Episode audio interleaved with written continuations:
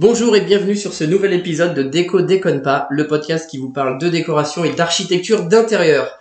Aujourd'hui, je reçois Adeline de la société Tapis Chic. Bonjour Adeline. Bonjour Mathieu. Alors Tapis Chic, qu'est-ce que c'est? Tapis Chic, c'est un site internet qui, comme son nom l'indique, vend des tapis, des tapis contemporains pour les particuliers et pour les professionnels, avec une particularité, c'est qu'on vend des produits mais on offre un service.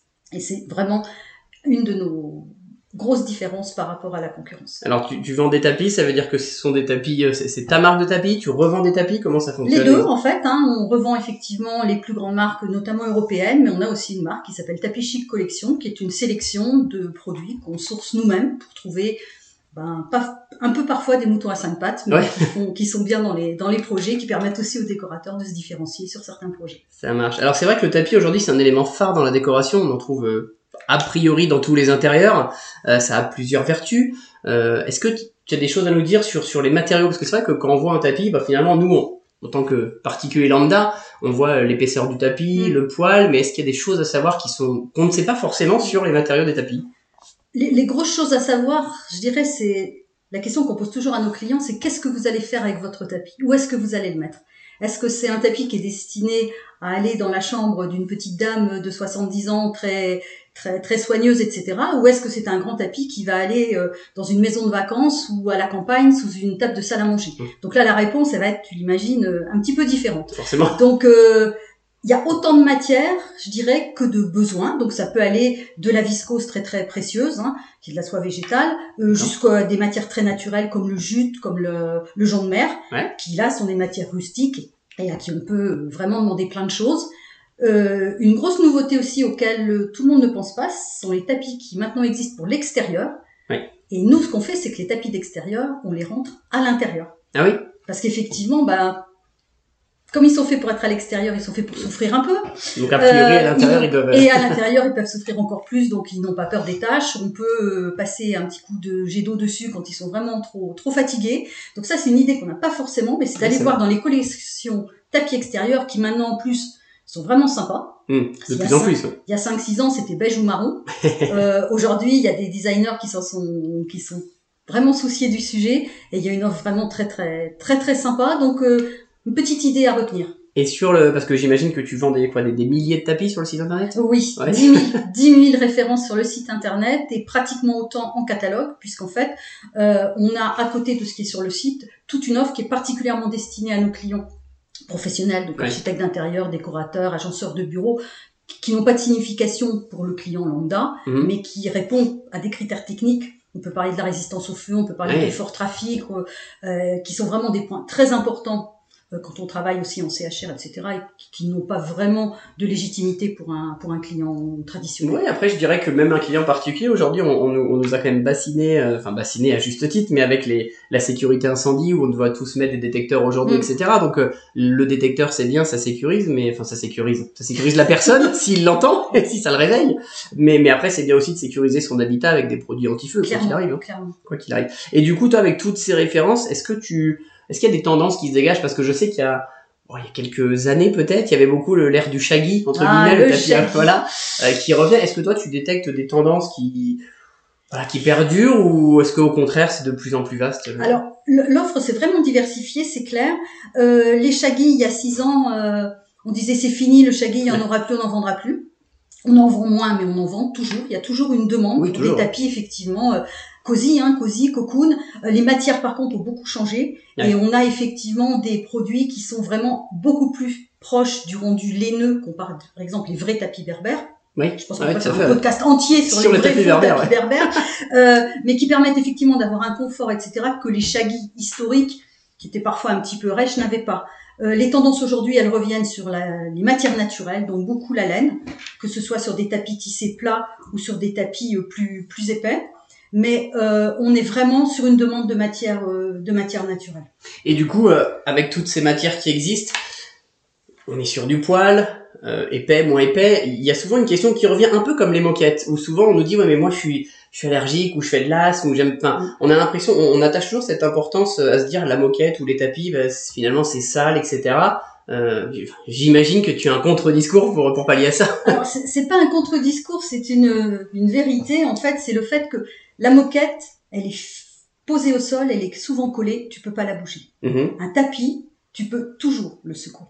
Et ce qui est important, notamment vis-à-vis des acariens, parce que nous on a beaucoup de questions, notamment de parents qui ont des enfants très très sensibilisés, etc. En fait, le rôle des tapis, quand, quand tu es par exemple sur un sol stratifié ou sur un parquet ou sur un carrelage, euh, le, les, les acariens, les micro les micro-organismes en fait vont continuer à tourner dans la ouais. pièce avec le vol d'air, etc. Si tu as un tapis, ils vont se fixer dans le tapis. Mhm. Alors l'idée c'est pas de- justement de garder le tapis trois mois sans qu'il se passe rien. Oui, mais-. S'ils sont fixés dans le tapis, au moins tu sais où ils sont.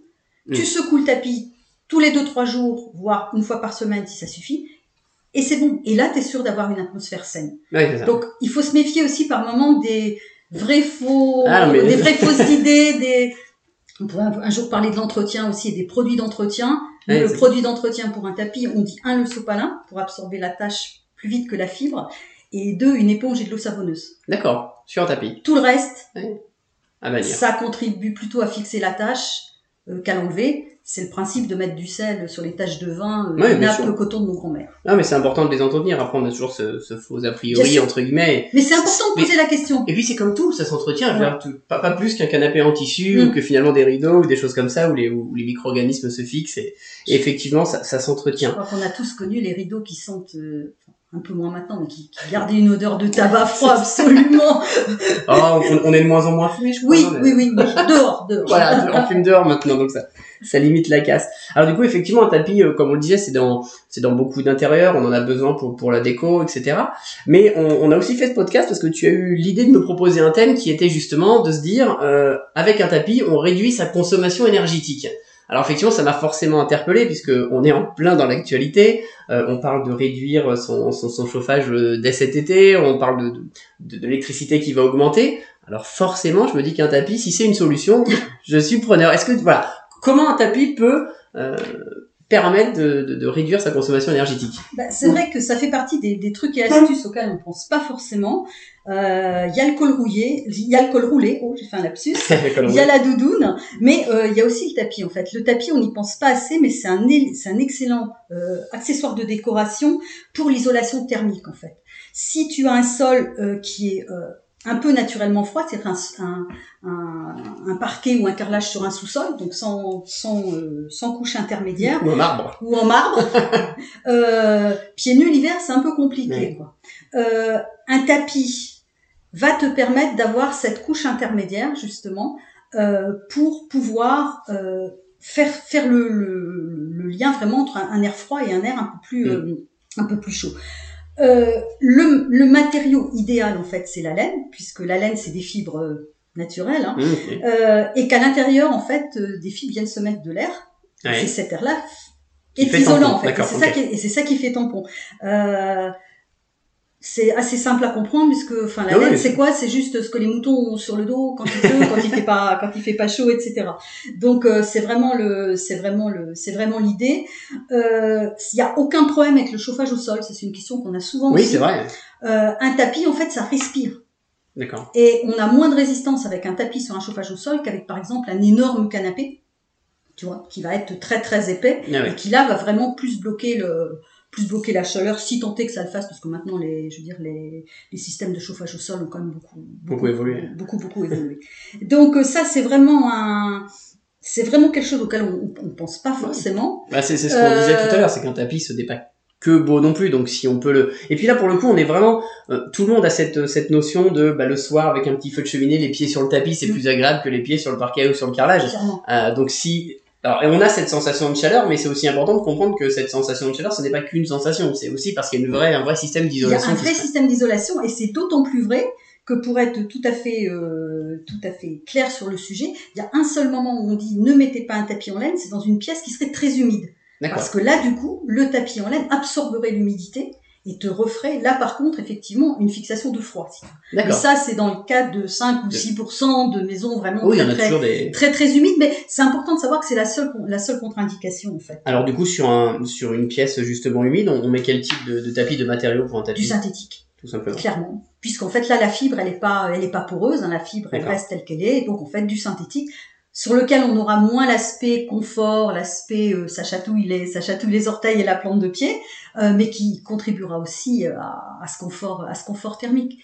Et il faut aussi penser à quelque chose, c'est la taille du tapis. Ouais. Euh, souvent, euh, nous, c'est, on achète, un, les gens disent, oh, j'ai une petite table de salon, donc je vais prendre un 140-200.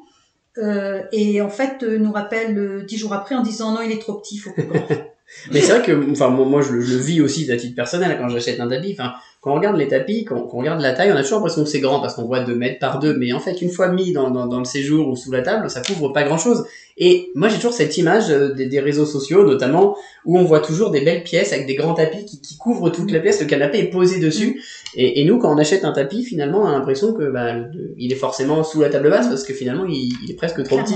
Et en fait, il y a plusieurs, il y a plusieurs solutions, puisqu'en fait, on peut, on peut soit effectivement le cantonner à la table basse comme on penserait normalement, on peut le mettre à cheval sous le canapé pour créer vraiment un, pour, pour, pour vra- vraiment le intégrer dans la zone, et on peut aussi s'en servir comme tu l'évoques, vraiment dans une pièce qui serait une grande pièce, créer, séparer la partie vraiment salon d'une partie plus séjour ou salle à manger, Mhm. et là, du coup, on est vraiment sur un très grand tapis, puisqu'on on délimite vraiment l'espace salon, l'espace cocooning Ouais. par rapport au par rapport au reste en fait. Et un petit truc pour euh, bien trouver la taille de son tapis, mettez des vieux journaux ou mettez euh, un drap ou mettez une bâche pour vraiment Voir ce que ça donne. voir ce que ça donne. Ouais, Parce qu'avec un mètre, On se rend moins compte.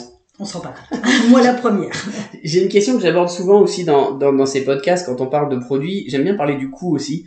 Euh, parce que aujourd'hui, c'est vrai qu'on voit des tapis un peu partout, hein, dans les grandes enseignes, sans, sans les citer pour autant, mais dans les grandes enseignes, on a l'impression que finalement euh, c'est accessible. Et puis quand on se retrouve sur des sites spécialisés qui vendent ce que je vais appeler de vrais tapis, ça, c'est- voilà, sans être péjoratif, mais voilà, euh, bah, on a l'impression que c'est vite, ça peut vite être très cher quand on parle de voilà, des tapis qui font 4 mètres sur 3 par exemple. On a l'impression que c'est c'est forcément un budget et c'est à prendre en compte aussi dans le budget déco finalement. clairement. Euh, en fait, je dirais, euh, je, prends, je prends le cas de le cas de tapis chic. En fait, pour être très franc, parce que nous, on n'a pas de, on considère qu'on a aussi une offre pour tous les budgets, ça c'est Mhm. clair, et qu'on vend des tapis à vivre, pas des tapis musées, des tapis, genre vraiment. Des... Et en fait, euh, chez nous, si tu cherches un 170 de 40, euh, tu vas le trouver entre, on va dire, euh, 250 et alors après, on met la barre où on veut, mais Puis c'est 3000, fini. 4000, mais mais on peut avoir un tapis d'une bonne taille pour un prix tout à fait raisonnable. La grosse différence de prix, souvent, c'est quoi? C'est la provenance du tapis. Ouais. Et nous, éthiquement, euh, on a des tapis qui proviennent essentiellement de la communauté européenne, de Turquie, d'Inde et du Népal. C'est tout. En termes de, de, de sourcing, on est vraiment là, avec des labels.